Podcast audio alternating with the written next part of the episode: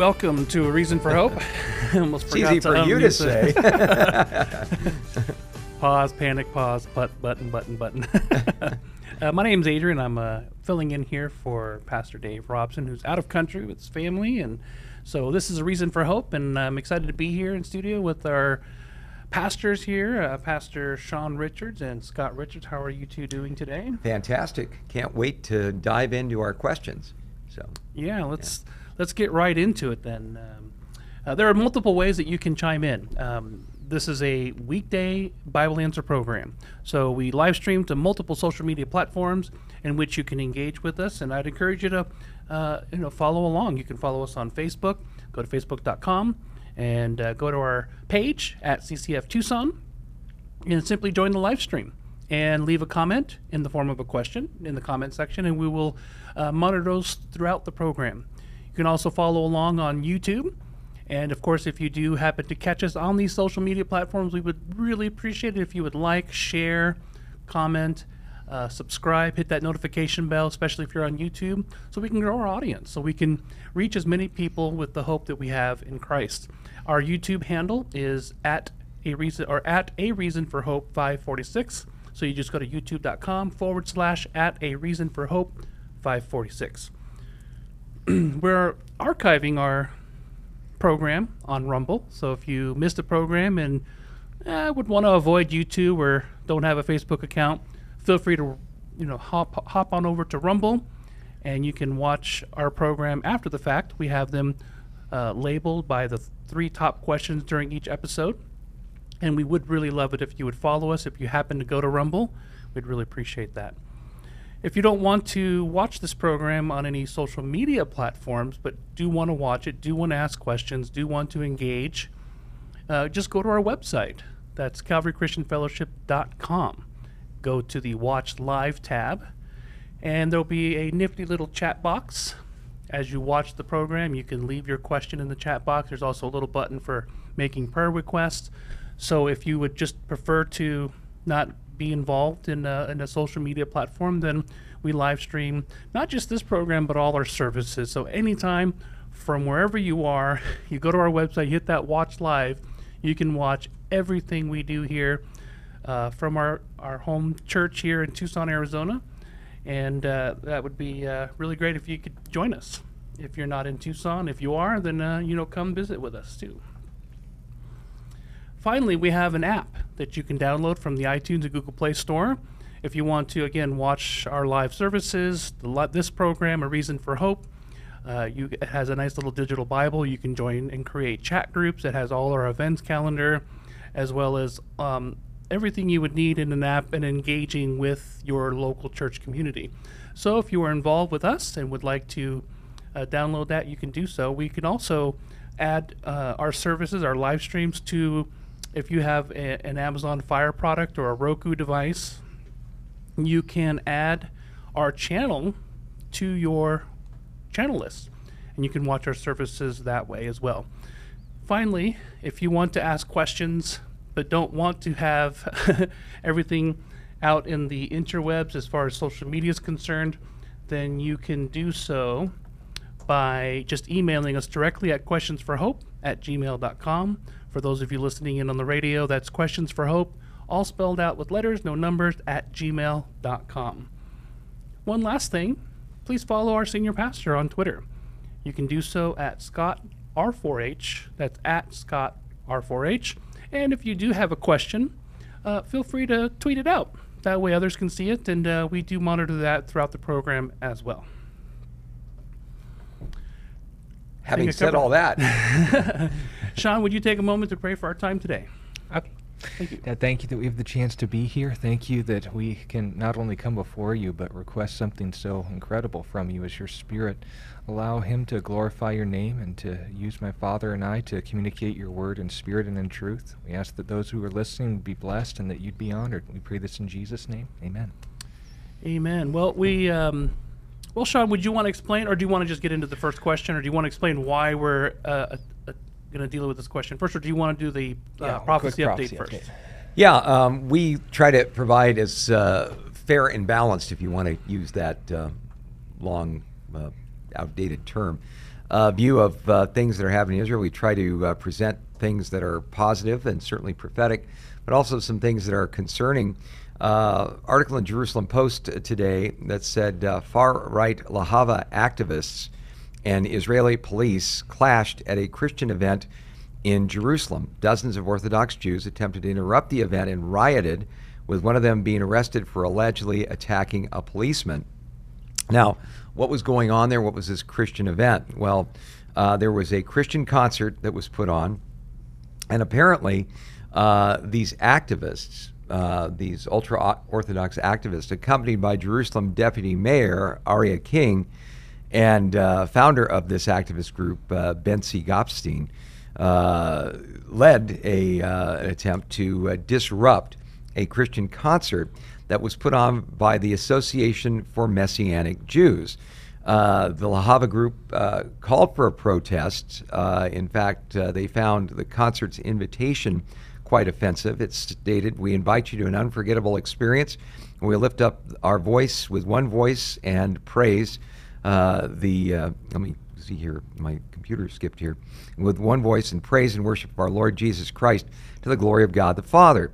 the the protest group issued a statement saying throughout history, uh, the mission hunted Jewish souls and fought against the people of Israel. The missionary conference was designed to convert Jews from their religion and therefore has no place in Jerusalem. In a democracy, I must come and demonstrate. Uh, there was another similar protest that took place back in March 28th uh, at a Christian event at the Davidson Center near the uh, what we would know as the Western Wall.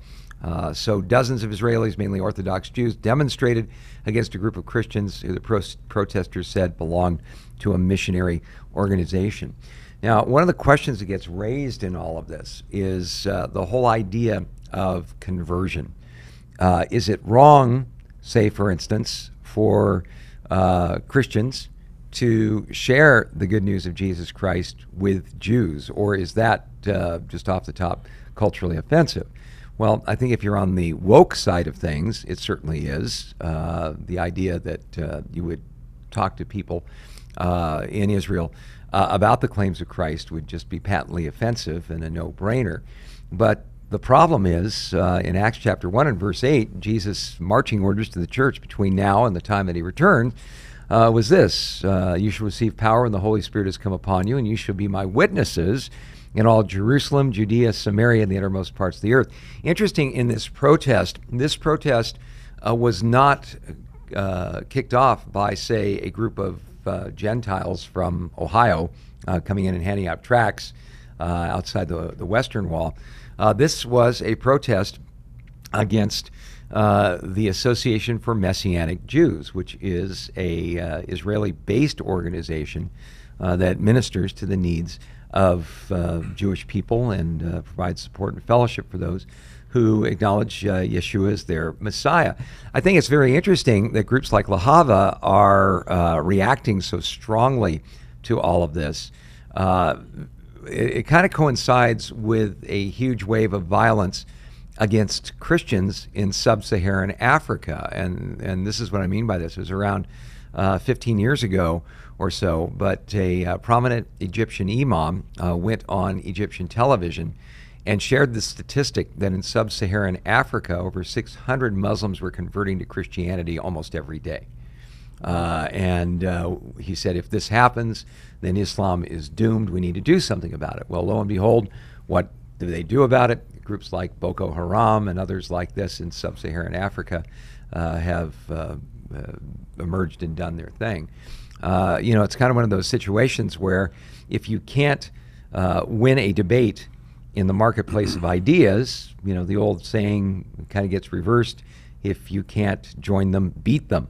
Uh, and, uh, you know, much like uh, not being able to resist the wisdom or the power in which Stephen spoke, uh, the people from the synagogue of the freemen ginned up charges against him. we read in Acts chapter 8 and uh, he had the opportunity to be able to share the, the gospel there. Uh, he so enraged them by proclaiming that Jesus was the Messiah that uh, they stoned him to death. And the famous uh, scene uh, where he saw heavens open and Jesus standing at the right hand of God and saying, uh, "Don't, Father, don't charge them with this sin." Uh, Lord Jesus, receive my spirit and all. So, you know, I think we see a, a pattern here down through time, and really, in a sense, I consider this an encouraging thing because um, Messianic Jews, like uh, our friend Joel Rosenberg, who is an Israeli citizen and lives in Jerusalem now, are evidently making some kind of an impact. Otherwise, you wouldn't have these kind of protests taking place. Um, you know, the, uh, the the Jewish people are are pretty good about ignoring what they consider fringe groups or people that don't have much traction. Uh, you never see, for instance, uh, Jewish groups protesting outside the Temple Mount Institute in Jerusalem. The Temple Mount Institute, uh, according to our good friend and tour guide uh, Ronnie Simone, is considered kind of a fringe group. It's more something that uh, Christian tourists go through. Uh, the idea of them having the kind of clout or the kind of uh, influence to be able to carry off the idea of rebuilding the temple is considered almost like a non starter by the average Jewish person. So you don't see too many people upset about that sort of thing. But when you start to see, uh, and uh, we are told that as a people group, as a percentage of a people group, more Jews are coming to faith in Jesus as the Messiah than almost any other people group on earth. You can see why this kind of reaction is taking place. So, uh, you know, again, pray uh, for uh, the Association for Messianic Jews. Pray uh, for those who have given their lives uh, to Yeshua HaMashiach, as they would say in Mm-hmm. Hebrew, in Israel. And uh, once again, I think uh, as far as a sign of the times is concerned, uh, the, the fact that we are seeing this sort of thing becoming an issue uh, tells me that, uh, well, things are starting to uh, heat up and uh, the time's draw near. Hasn't Judaism changed a lot since the first century? And because you would think that a, a Jewish person coming to Christ would be an embracing, not a not a uh, uh, leaving their culture, but actually embracing their genuine Hebrew roots in terms of what the Judaic promise was, and, and so on. Um, what do they perceive it as a, an affront to their culture? And Well, uh, well, uh, not only do they, but uh, I remember being on the uh, program Religion on the Line that's hosted by Dennis Prager, and it was around Christmas time, and uh, the Jews for Jesus uh, chapter in Los Angeles had taken out a full page ad in the LA Times talking about the claims of Yeshua to be the Messiah and so on. And uh, someone called in and said, "Don't you think that really gets in uh, offends people and the ruins the holiday spirit by bringing up something like this?" And I just sort of assumed that Dennis Prager, being a conservative, uh, free speech pro uh, advocate, uh, would say, "Well, you know, everybody's got a you know marketplace of ideas, and you know, I don't disagree with that." No, he was incensed. Uh, he was angry uh, about that, and he declared that you could no more be a Jew for Jesus than you could have kosher pork. wow, I will never forget that quote, and uh, that's how intense uh, these these lines and divisions are drawn. Uh, if uh, you come from a conservative or especially an Orthodox uh, Jewish background and uh, convert to Christianity, they declare you legally dead. They have a funeral for you because it's considered such an offense uh, against their culture. So it's not just the Orthodox not just uh, say the, the conservative. It, it's almost like there is this ingrained idea in Judaism that you can, you know, and, and the question came up on the broadcast that I was on. Well, you know, can you be a Muslim and still identify as Jewish? Well, yeah, um, even though Islam has some pretty untoward things to say about Jews. Can you be a Buddhist? Can you be a Hindu? Yeah, but you cannot be a Jew for Jesus.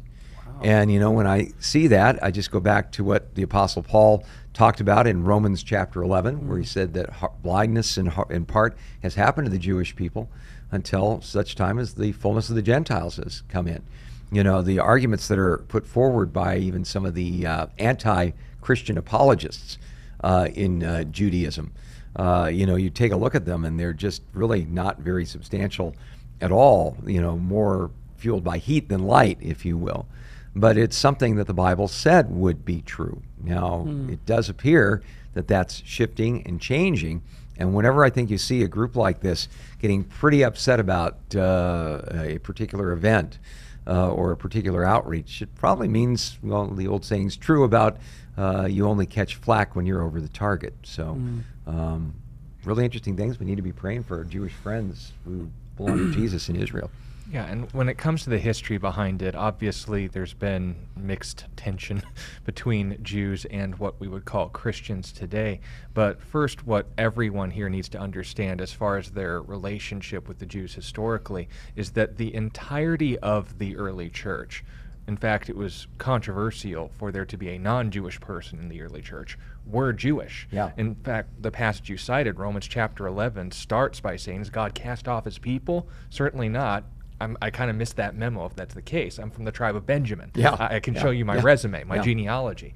So, and, and I've had somewhat, uh, like you said, heated conversations with people for just making a sculpture and them getting upset by that fact that it would even be associated with Judaism. And you point out to them, well, Jesus was from the tribe of Judah. We have two copies of his genealogies tying him to Abraham and to David. Do, do you think he's not Jewish? And some will hand wave, some will admit it, but say, but he has nothing to do with Judaism. Well, okay, what do you mean by Judaism? Because First Temple Judaism, you can go as far back as you want. We don't have a lot of records of that unless you just count the Torah and the Old Testament.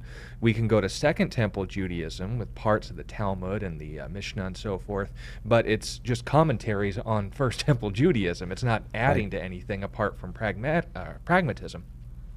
So we go to post temple Judaism, and that's oftentimes what we're dealing with when we talk to non Christian Hebrews to this day. And I'm careful to say Hebrews, by the way, because, and this is actually was explained to me by a Hebrew, uh, Jewish is specifically denoting the tribe of Judah. There are more than the tribe of Judah. So maybe just take a some time to think through that. It might help. But in conversations with people with a Hebrew ethnicity, and identity, you're talking about a people group that were scattered among all the nations, like their mm. God told them they would, and were essentially outcast everywhere they went. And in cultures and societies where you either conform or you're cast out, they took a lot of flack, not just from Christians, not just from pagans, Right. but from literally everybody, mm, Right. everything and anyone in between. So when it comes to the kind of not necessarily hostility, we do acknowledge there is spiritual blindness here. There is something going on here that reason just can't explain. But when you're talking to someone whose entire culture is founded on stubbornness, on community, that their survivability as an ethnic group and a Right. culture was built on the idea that regardless of outside influences, Mm. I know what I am, that's handed down to them by their family. Mm. And their family having very interesting interactions with people who maybe even named the name of Christ are going to adopt those kinds of mindsets. There's a lot of emotional baggage to Mm. get over. However, what we all need to remember is not only to pray for the Jewish people, but to have as much confidence in the Holy Spirit to soften their hearts in His timing, and for us to be an asset to that process, not an obstacle He has to overcome. So remember that as they're going through these things, the first Christians were seen to the Jewish community like we would see Mormons and Jehovah's Witnesses today. They were a cult that was co opting the name of our God and associated this with this disgraced rabbi. The more and more evidence that was presented to them, obviously, the results spoke for themselves. But time goes on, and what do you see? You see the pogroms, you see the Holocaust, Right. you see political manipulation, you see the uh, raids that were performed on them in order to fund the Crusades, which, by the way, were atrocities, no excuses for that. But when we look at all of this, and they look at all of this, one thing comes to mind, and that is those people are the problem. Y- Again, you can answer the objections saying Hitler was a Christian. Yeah, Hitler worshipped a Jew who said, Love your enemies and pray for those who despitefully use you. It doesn't stick, but that's just the community they came up with. When you say, Oh, well, the Orthodox Church, oh, well, the.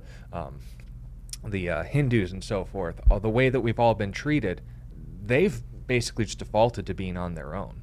And just like in the age of the internet, where we're constantly inundated, no way comparing this, by the way, but constantly inundated with hostility for seemingly no reason, you can at least empathize and realize there's some barriers that are put up here and for good reason. So acknowledge that. Don't take it personally when conversations about Jesus are less than cordial. And understand that it's a battle that's won from the inside out and you can be a mm-hmm. part of it.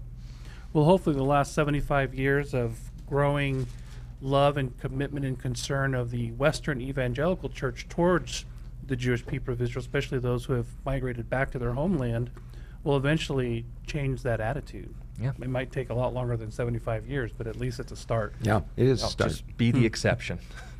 Uh, Sean, we got uh, a little notification from YouTube about our conversation yesterday concerning the topic of abortion. Uh, a little warning, something about that. Talk Uh, about uh, signs you're over the target.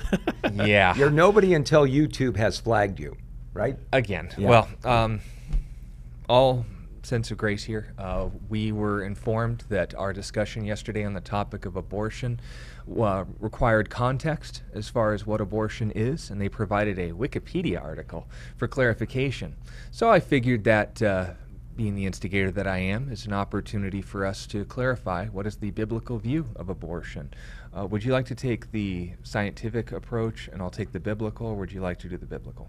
Um, either way, uh, when the subject of abortion comes up, uh, the, the, the, the basic approach that I take on this is that uh, it comes down to one question.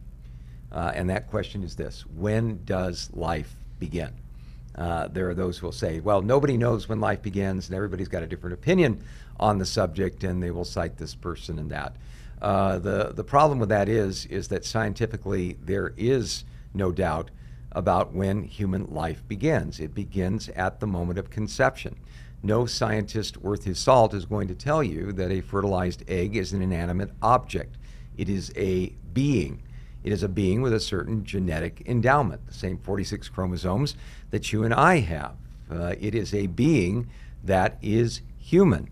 The only difference between you and me and a fertilized egg, the very first stage of human development, is uh, time and nurture. That's it. Uh, everything that makes you you was there at that moment. Your hair color, your your eye color, uh, your height, uh, your tendency to gain weight or be able to lose weight, all these uh, different things were all present at that very moment. So uh, when someone says we don't know when life begins, actually, in fact, we do. Now, since we know when life begins, it only seems to stand to reason that uh, if our life began at that particular point, the idea of uh, drawing an arbitrary line in terms of fetal development and saying prior to this point, this was not a human being simply does not stand up under scientific or logical examination. Yeah, so if we're going to then just take the logic at face value, what are the facts on the table? Well, first let's start with something that even the secularist can agree with us on. When it comes to the scientific facts surrounding unborn children, and this might just be a bit of trivia for you, but when they say that's not a child, that's a fetus, Adrian, can you help me out here? My Latin's a little rusty. What does fetus mean in Latin? Uh, human? It means baby. Baby. Sorry. Human point baby. stands. But with that being said, when it comes to the claim that life begins at conception and that it is due to all the dignities therein, first of all, when we call, you haven't had this talk yet, you can talk to your parents later, but the material from the man and the material from the woman come together, each bring with them 23 chromosomes that make up one zygote. That's the medical term for it. Now, everything that is within that single cell will begin to divide, and if unimpeded and if uninterrupted, it will continue to develop into what we observe as a human baby, in the same way that if my growth and development is left unimpeded and uninterrupted, I will also grow to be at least somewhat resembling the man to my left the difference between us and a zygote is literally the same difference between a child and an adult, and that is time and nurture. Now, obviously, there's a very unique environment for that zygote to develop properly, but the point still stands as far as what substantively, cellularly, and compositionally makes that up. No one would debate that. Also, So note scripturally, how do we also justify this? Well, let, let me finish the uh, secular perspective to appease the Wikipedia article, and then we'll get into Okay. that. The second thing that we need to keep in mind is that biological development throughout the trimesters does not support the claim that humanity develops more than the same developments that take place between those two time periods. For example, the first trimester, uh, as far as the first moment of conception, when the first two cells divide within a zygote, it is now growing the same way that you and I are. Within the first two weeks, cells continue to divide into specific categories to produce organs and body parts. We don't see it changing into a whale or a chicken. Those organs and that development and is and always will produce human features. The third week is that the zygote is now what's called a blastocyst and will remain where it is in the mother until birth. The fourth week has the nervous system and the heart fully formed, which are, by the way, the same two things we measure to determine whether or not a life has ended. And by the way, the two men here who have uh, observed their little ones in gestation, if you will, um, did you guys even know that you were pregnant by around the first month? Well, I've never been pregnant, but well, the, the statement is saying you're observing your wife, Yeah. and uh, within the first month, No, that's that's when no. signs might begin I- to show if they're really paying attention. I have a recording of a heartbeat at five weeks. So, after that first month, before those things are We knew we were we were yeah we because you we were paying real attention, right? we were paying close attention and we knew we were pregnant uh, within the first three to four weeks and then by the fifth week we had already scheduled an ultrasound and were able to see and record uh, our first son's uh, heartbeat Yeah, at, little- fi- at five weeks A little callus blastocyst form, because right? we, we knew the conception date so we knew he was exactly five weeks All right. Well, speaking of five weeks, at that time, heartbeat and circulatory system aren't created, they're fully functional within the baby.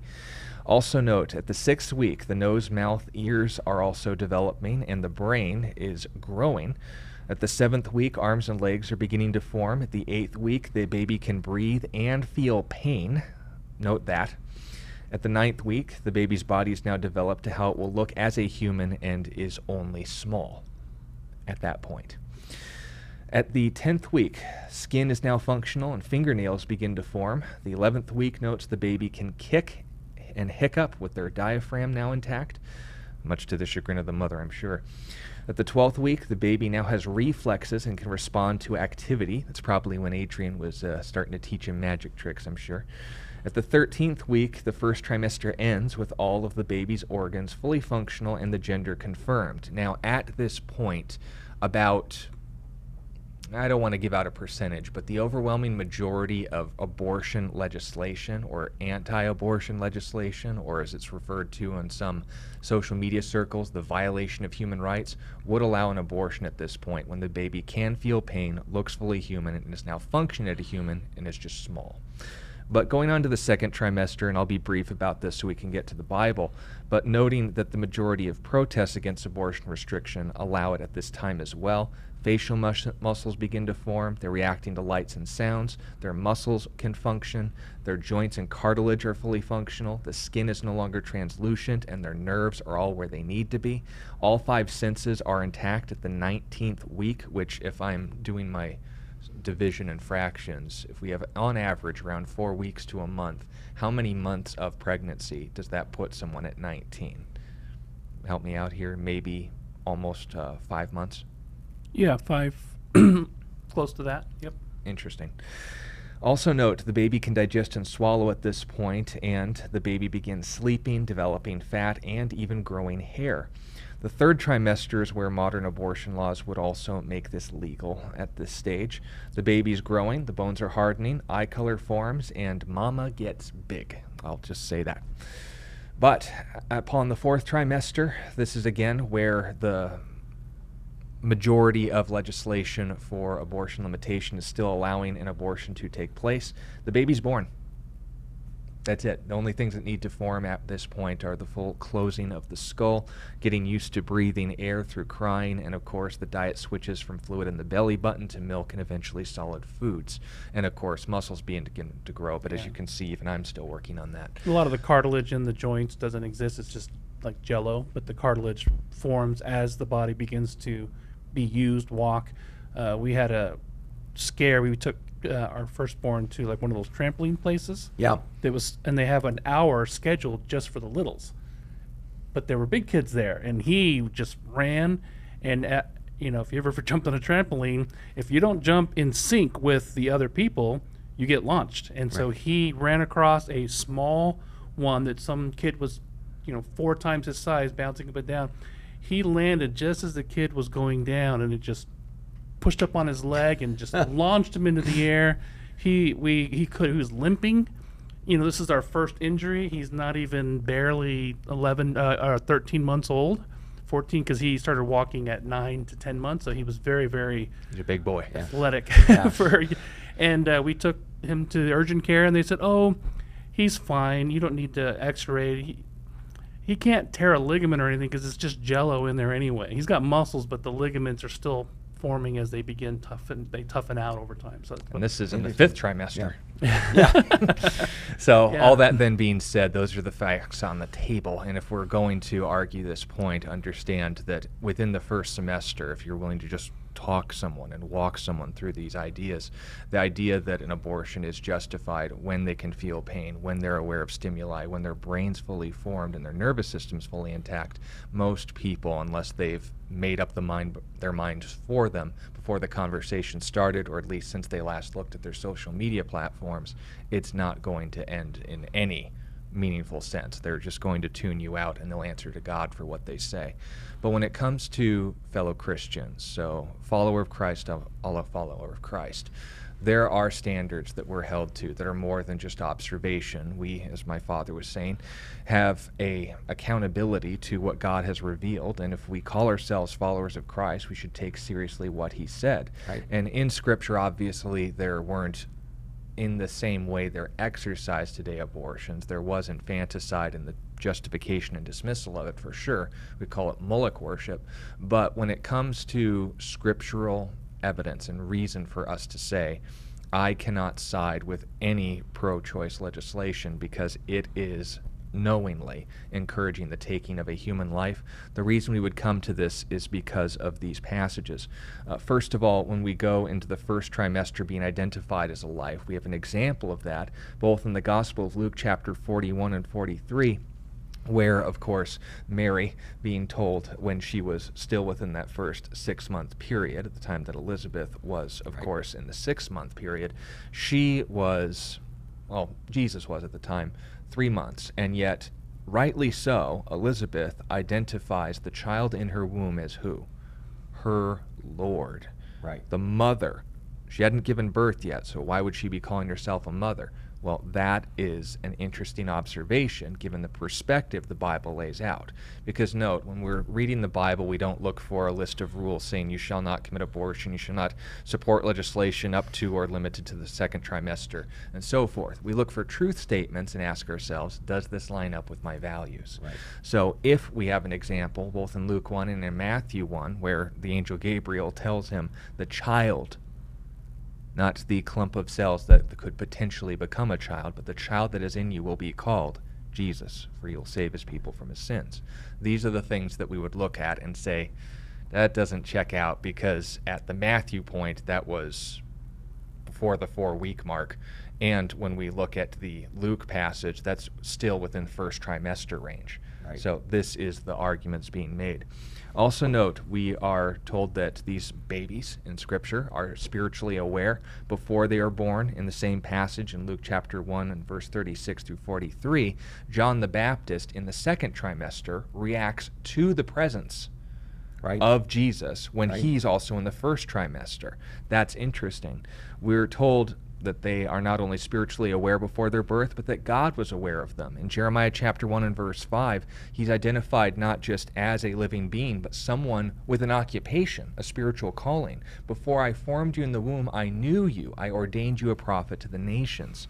We can go to Psalm 139, 13 through 16, where David makes the observation of God knowing him in his unformed substance when he was still in his mother's womb. We can go to Isaiah 49 1, where he makes the same observation as Jeremiah. We can go to Psalm 51 and verse 5, where David observes moral culpability for his sins when he's still in the womb. And we could also note legally, if you want a list of rules. In Exodus 21, verses 22 through 23, so there's an ascending order there to the passages in the chapter, but a capital offense for taking a life if you cause a woman to miscarry through violence. So the life of a unborn child is Right. treated just as if you had taken the life of a born child Right. or a grown child, if in this case it was a fight between immature people. Mm. Yeah. But that's the point that we're making. That's the Christian perspective on abortion. When we reconcile these passages with the propaganda that's leveled to us on a daily basis, we have to choose sides. We have to determine loyalties. Do I have more reason to trust God or people who are willing to, or in hopefully most cases unwilling to look at the straight facts that we can both agree on, Christian or not, and say this is a human being, scientifically, biologically, observationally. But I repeat myself. So when it comes to this issue, make sure that first of all you don't like our previous question take it personally when people are literally looking in the face of a human being and are willing to kill it because that's just the tribe that they're associated with. Lawlessness is abounding this day, we shouldn't be surprised. But if you come up to someone who is at least has a fraction of their soul left and is capable of looking at, say, a fetal development chart, or you're willing to go through the stages of development, don't just send them this video. Actually, look up and verify what we're talking about here. We're willing to be accountable for that. And say, so at what time would you say humanity has entered? Which is why I took special care to identify the details of the first trimester and noting that's when most people are willing to abort without consequence. Yet those are the very things where they say, as long as they don't feel pain. They can feel pain before you're even aware they're there. Yeah. Unless you're really paying attention, right, Adrian? Yeah. So the point being made is just that. What's the Christian perspective on abortion? Wikipedia has its opinions, but here are the facts. Everything that makes a human being a human being is at conception, not at an arbitrarily determined time by your local government. And so, a heads up to the folks at YouTube if you want to flag us for not being comprehensive enough on the subject of abortion, we're happy to oblige. Well, thank you, Sean, for that very, very thorough and uh, much needed background. And uh, if you have any questions about something we may have shared that you're not quite sure on, then you know leave another question. We'd ha- be happy to follow up uh, in the days to come. Uh, Kimber wanted to know: uh, Death has no sting. Does that mean that we won't feel pain if we are persecuted? And this was a follow up from yesterday. Uh, Kimber wanted to know that if if death has been defeated, then does that mean that Christians won't experience pain in death? No, in First Peter chapter one and verses, uh, I know 17 is a part of it, but that section of scripture, Peter describes persecution as a fiery trial through which you are suffering. So obviously, if death has been defeated at the time Peter had been saying that, and he makes that observation, it would be inaccurate. Let me read the passage you're referencing, Kim, and let's, I guess, put it in its proper place. Uh, this is 1 Corinthians chapter 15. I'll start in verse 54. So when this corruptible has put on incorruption, and this mortal has put on immortality, then shall be brought to pass the saying that is written, Death has been swallowed up in victory. That's quoting Hosea 13. O death, where is your sting? O Hades, the grave literally, where is your victory? Then it goes on to explain the sting of death is pain, no, No. it's sin. Right. And the strength of sin is the law. But thanks be to God who gives us the victory through our Lord Jesus Christ. So, looking at verse 54, what do we see? The future expectation when this has happened, when this mortal has put on immortality, then shall be brought to pass. We're not there yet. And if you note for, uh, 2 Corinthians chapter 5, that's why Paul the Apostle is saying, and he repeats it in the other epistles as well, I'd rather depart and be with Christ. That's far better, but it's needful for you that I stay here. This life is pain, Highness, and whoever tells you differently is saying something. Name that re- Selling selling something, yeah. uh, name that reference. But the point being made is with this Old Testament quotation, what's the point? It's not that don't worry about it, you won't feel a thing. Uh, Christ's anesthesia will get you through any sort of uh, hardship or discomfort, you know, stoically as possible. You're not going to care. No, you should care. In fact, when Jesus was going through those beatings, the whole point was that he was going through that in order to be able to say, I know what you're going through. That we don't suffer alone, but the suffering is still there. Levi Lusko, in an observation specifically in the context of losing his daughter to an asthma attack, said, Hurting with hope still hurts. Hmm. And that's still true. But if we ask the question, is it without hope? That's the whole point. That's why it can be endured. So uh, just be careful with the handling. Go one verse back and note the future expectation when pain has passed away, all of Revelation 21 and verse 6. Yeah, and uh, that is a passage that uh, we'll all inevitably share in a memorial service. Uh, there we read, Then I, John, saw the holy city, New Jerusalem, coming down out of heaven from God, prepared as a bride uh, adorned for her husband. And I heard a voice from heaven saying, Behold, the tabernacle of God is with men, and he will dwell with them, and they shall be his people. God himself will be with them and be their God. And God will wipe away every tear from their eyes. There shall be no more death, nor sorrow, nor crying. There shall be no more pain, for the former things have passed away. Then he who sat on the throne said, Behold, I make all things new. And he said, Right, for these words are true and faithful. I guess maybe uh, getting down to the question beneath the question, you know, a lot of Christians will say, well, you know, uh, and I, I talk to them saying, well, you know, I believe that Jesus rose from the dead. I, I believe that uh, that you know that that's a fact. Uh, my faith is solid, but there are still times where I'm afraid to die. I- Is that does that mean I've got a defective faith?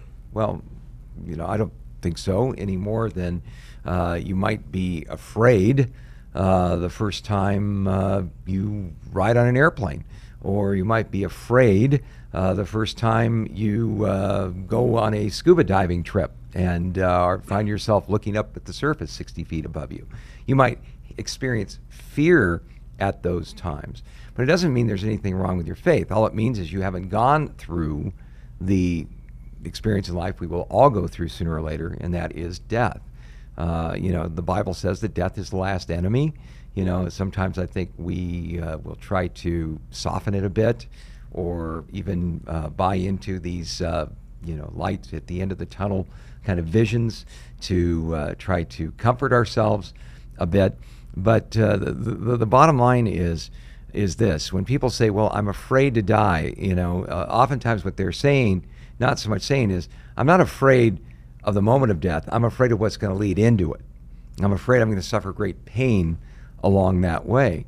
And uh, boy, I'll tell you, I know uh, people uh, who are in heaven right now who, you know, just last weekend, a dear friend of ours uh, went for a walk with her husband. They sat down on a bench afterwards, put his head on his shoulder, and had a massive heart attack and was gone in seconds Wow. gone. And yet, I also know people who have bravely uh, fought the battle against uh, cancer as it uh, took over their bodies and uh, were in incredible pain for months and months and months. And uh, the, the thing that I think that you find is, you know, first of all, we're told in Psalm 116 that precious in the sight of the Lord is the death of his saints. And just as we can trust God for the experiences of life we go through, which aren't all positive and sometimes are painful, but we have his promise I will never leave you and never forsake you. And as you mentioned, Sean, uh, you know, the passage in Hebrews that says, We do not have a high priest who cannot be touched with the feelings of our infirmities, but one who's been tested in all ways as we are, yet without sin. Let us therefore come boldly to the throne of grace. We might be able to receive grace and help in time of need. You know, in other words, God isn't going to go, Ooh, man, they're getting ready to die and they're in a lot of pain. I, that, that's above my pay grade. Well, good luck with that. Uh, no, the Bible says that God will be with us in a very significant way. Doesn't mean all the pain's going to go away. What you know. passage was that? You said What? the one you just quoted. The passage. Uh, Psalm 116? Yeah. Yeah. Uh, precious in the sight of the Lord is the death of his saints. It's an important part of life uh, for God. and in his, his shepherding role within our lives. And like the good shepherd of the flock, he's not going to leave you or forsake you when you need him the most. So, does that mean that uh, we're all guaranteed a painless transition uh, from this world? Like I say, you know, the more I go on and the more I've been with people at their deathbeds, it's not the moment of death that is frightening, it's what uh, sometimes leads up to it. And like anything else in life, God promised that He would be with us every step along the way. We are told, No temptation has overtaken you, but such as is common to man. And God is faithful, who will not allow you to be tempted beyond what you're able.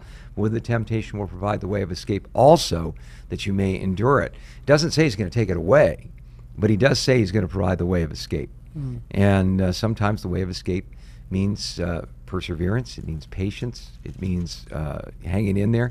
And the, the, the beautiful thing about that is that there's nothing that will reveal, say, to an onlooking, unbelieving world, the sincerity of someone's faith than seeing a believer in Jesus holding on to their faith, even in such circumstances. It's easy to be a sunshine soldier for Jesus, and I think that's why the uh, the faith movement sells so well, because we want to get out of pain, we want to get out of want, we want prosperity, we want the easy way, but if you're going to follow Jesus, He didn't take the easy way. Mm. And uh, we don't know why certain people sit down on park benches and check out. And that's it. Uh, we don't know why other people suffer for months and months and months and finally pass away. We won't have these answers. Mm. But we do know that because Jesus suffered, suffering is ennobled by Jesus. It is an exercise, in a sense, of being Christ like in that set of circumstances. And, and so, just as uh, we discover when we come to know the Lord, there's no such thing as an unsacred part of our lives as mm. far as God is concerned. Uh, there, there's no unsacred experience because God has made us born again through His Spirit. He dwells within us. He goes with us through those things. Not, uh, well, I'll uh, be in your heart uh, right now, but boy, you know, oh man, that, that's looking painful. Excuse me, I'll be over here in the corner of the room when you're done. Mm. some people fall into that trap. So I guess I would say, in response to all of that, um, sooner or later, Lord tarries, we're all going to go through that. Nobody gets out of this life alive. But understand, no Christian goes through the transition from this life to the next alone. That's the most important thing that we can have. And that's what Jesus was getting at mm-hmm. when he mm. said, Let not your hearts be troubled. You believe in God, believe also in me. My Father's house are many mansions. I go and prepare a place for you.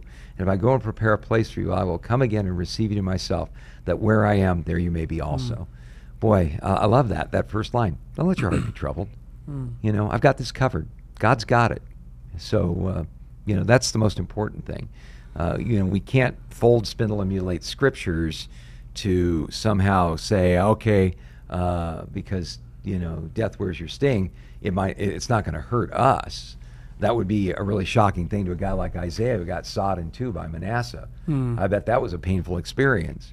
But we look at him, and now we see him in the Hall of Fame of Faith in Hebrews chapter 11. Mm-hmm. Uh, so, um, all I can say is this: um, we, I've gone through some really painful experiences in my life, and sometimes uh, God's healed other times, God hasn't taken away that particular pain.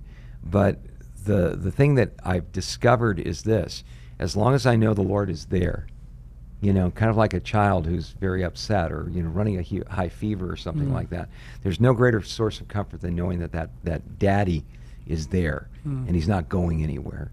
And that, I think, is, is our hope in those circumstances. Well, good question, Kimber, and I hope that helps. Uh, great question, great thought, the idea of this, if, if death has been defeated, would we experience the pain of death? But uh, apparently, uh, that is an eternal state. So uh, thank you for the question. Uh, Peace be with you wants to know um, help. I'm confused. God is not the author of confusion. Then why does the Holy Spirit tell one person one thing and another person something totally different? Why are there so many uh, different interpretations and beliefs? about the Bible and God. One person says tithe 10%, another person says no. In other words, why is there so much seemingly uh, contradiction or confusion within the people of God, especially those who claim that the Holy Spirit has been revealing things to them? Well, okay, first thing, yeah, yeah that's a lot of questions. Yeah, yeah. First, the God is not the author of confusion statement. That's 1 Corinthians chapter 14, where he's speaking in the context of God not inspiring all of these people to blurt out in tongues at the same time. Let all things be done decently and in order was the point. So there is a, a place where someone claiming to operate in a spiritual gift, like the leading of the Holy Spirit, can be an author of confusion. Which is the second Not point. God, but the person. the fact that someone said God said it doesn't mean God said it. That's why 1 Thessalonians chapter 5 and verse 19 says, "Don't despise prophecies claiming to speak on behalf of God. Test all things, hold fast to what is good, abstain from every form of evil." Mm. The fact someone said something doesn't add a page to our Bible. The fact that someone said God says this doesn't make that gospel. These need to be tested based on what God's already been said or what already has said and why according to the same standard that it was tested. The reason these books are in our Bible and others weren't was because of very strict standards and ones we still need to uphold. The third problem is that if I'm going to handle this passage, and this is an important aspect of testing interpretations. Say, God's not the author of confusion, so why is he saying so many things that are confusing? Well, you're making yourself the metric for confusion. If I perceive something as confusing, therefore it makes that not from God. Well, that's about as reasonable as me saying, I'm confused that by that statement. That means that your statement's not from God. It's totally self uh, self defeating. So let's again note the author of confusion. It doesn't mean that things aren't confusing, it's that God isn't going to pursue and produce something that's going to lead to chaos and an inability to understand. Read the whole chapter if you want to know what God intended for spiritual gifts like tongues. That's what was being addressed. If you have a question about tithing, then you can test those teachers. They say it has to be 10% of the gross, not the net. Well, go to Second Corinthians where it notes that God loves a cheerful giver. If you don't fit that description, then don't give. God doesn't need your money. But if you're going to take a step back and go, well, there's so many different interpretations. No, there's a meaning by the author, and there's people who miss it. There's the right and there's the wrong. And there's a huge difference between interpretation and application, correct? And definition, right. Yeah. So yeah. if we're going to ask the question, well, there's so many people of different views of eschatology, or the people who uh, have a different view of the end times false prophets. I disagree with them because of this point, this point, and that point, and hopefully you think through your positions enough to be able to defend them like that. Yeah. But when it comes to the negotiable, the non-negotiable, the things that are made the much ado about nothing on the internet really are just that. If we ask the question, is Jesus God? Is God a Trinity? Is the nature of salvation by grace through faith? And do we test these things and know these things through the authority of the Bible? Then the secondary issues can all be discussed in a peaceable and in a non confusing manner. Right. And if we ask the question, so if there's any disagreement between anything ever, God's contradicted himself. Once again, you're assuming someone said it's from God, that makes it from God. People can lie, mm. but how do you test the truth? Like we talked about a few weeks ago, not based on the person or even necessarily their sources, it's what's actually said. And if they say something that conflicts with the plain statements of Scripture, this takes priority over them you were to listen to any number of disputes between individuals having arguments and so on, it's amazing how often when you actually get to the facts, the person says, Well, I never said that. Oh, I thought I heard you say that. Well, that's kind of similar in this case. I'm sure that nine out of 10 times God is sitting there thinking, I never said that. Yeah. So yeah. You're confused about nothing I ever did. yeah, yeah, and and you know the wonderful thing is this: if someone and I just think it really the point needs to be emphasized because it happens so often. If someone says the Holy Spirit said to me, Okay, is it possible, Sean, that the Holy Spirit still speaks individual words to people? Absolutely. Okay, but if the Holy Spirit is going to speak, is it logical to assume that he is never going to contradict himself? since God doesn't make mistakes or change his mind. Going all the way back to the time of Moses, that's how we tested the New Testament. So when someone says, the Holy Spirit told me, and uh, then says something that doesn't line up with God's word, we can know the word which the Lord has not spoken. That's the big uh, issue in mm. Deuteronomy chapter 18. I, I remember I was uh, doing uh, prison ministry uh, here in Tucson, and I went and visited a guy in a medium security prison, uh, part of the thing, and and he just goes, I just don't get it. You know, I, I just was following God's will and I ended up in prison. And I was like, you know, you're like a political prisoner or something. And I said, what, what, what happened? And he said, well, you know, I was praying and I didn't, I, I was really in a bad place financially. I was praying and I felt the Lord leading me to rob a bank. And then I got caught and I ended up in, I kid you not. And I just looked at him and I said, what part of thou shalt not steal did you not understand? um, you know, anybody can have an impulse or an impression, but uh, we always have mm. to test all things, as First Thessalonians chapter five, mm. verse nineteen says, and hold fast what is true. Mm. Good stuff. Yeah. Well, Yari wants to know, and I think we can squeeze in these last two questions. Uh, I'll give you a quick background. I have a friend who's a singer because his mom told him the Holy Spirit, this is a good follow up, by the way, told him that the Holy Spirit told me that you will sing one day, but he didn't want to. He now just does what he is told now that he's an adult. What are your thoughts on this? His mom says that other people don't understand our relationship with each other, and God uh, has not allowed him to be on social media unless it's related to his mom's Pentecostal church. Is a person's parents uh, parents God's spokesperson? God can they speak, can, but or maybe not. That is an example of and an I'm, I'm speaking as a parent here. Yeah, so- they can, but again, you even need to test them, and that is an example of an abusive relationship. If you say that the child is an adult, he either needs to really move out of that house quickly or contact the authorities because that is extremely manipulative and and is a form of emotional abuse. If someone were to come to us in a counseling conversation, we found out that was going on, we'd call the police. Yeah, yeah. It's just uh, you know to thus saith the Lord when it's your desires uh, rather than something that the Lord has actually said. I, I wouldn't go so far as to say that this person is probably being intentionally malicious. I'm sure they're very sincere about what they think, but uh, doesn't line up with Scripture uh, and uh, usually ends up be doing a lot of damage. Yeah. Wow. Well, thank you for that question, Yari, and I hope that's helpful to you. Uh, one last question here. Uh, well, I think we can get to this one. Um, quick question, Pastor Scott. Here's a fun question. What is y'all's favorite unsung or not famous biblical character? You know, it, it's interesting. Uh, I think, uh, you know, for me, uh, you know, there's a, a real place, I think, for a guy that uh, has a name that's kind of hard to pronounce. His name is Onesimus. And uh, Onesimus was a runaway slave. Uh, he ended up, through a very interesting set of circumstances, uh, meeting the Apostle Paul in prison. And he came to know the Lord. And the thing I love about Onesimus is this uh, if you escaped slavery, uh, it was just a huge thing. We're told that the, the, the Ephesian temple of the God of healing, uh, that there were all of these uh, prayer requests that they found to the God of healing to take away the mark of a slave from their, their forehead so that they could go and live in freedom. You know, was that desperate. This Onesimus comes to know the Lord. He was a runaway slave. And so the Apostle Paul writes another guy that maybe you've heard of in passing, Philemon, uh, and said, uh, Onesimus is coming back. Uh, he was uh, a guy who was birthed in my chains. So uh, I think when we take a look at Onesimus and this, the fact that he put feet to his faith at a very early stage in his walk with God, he's kind of one of my favorites. Mine's hey, Micaiah. thanks, thanks for joining us. We'll see you again tomorrow. God bless you. You've been listening to A Reason for Hope.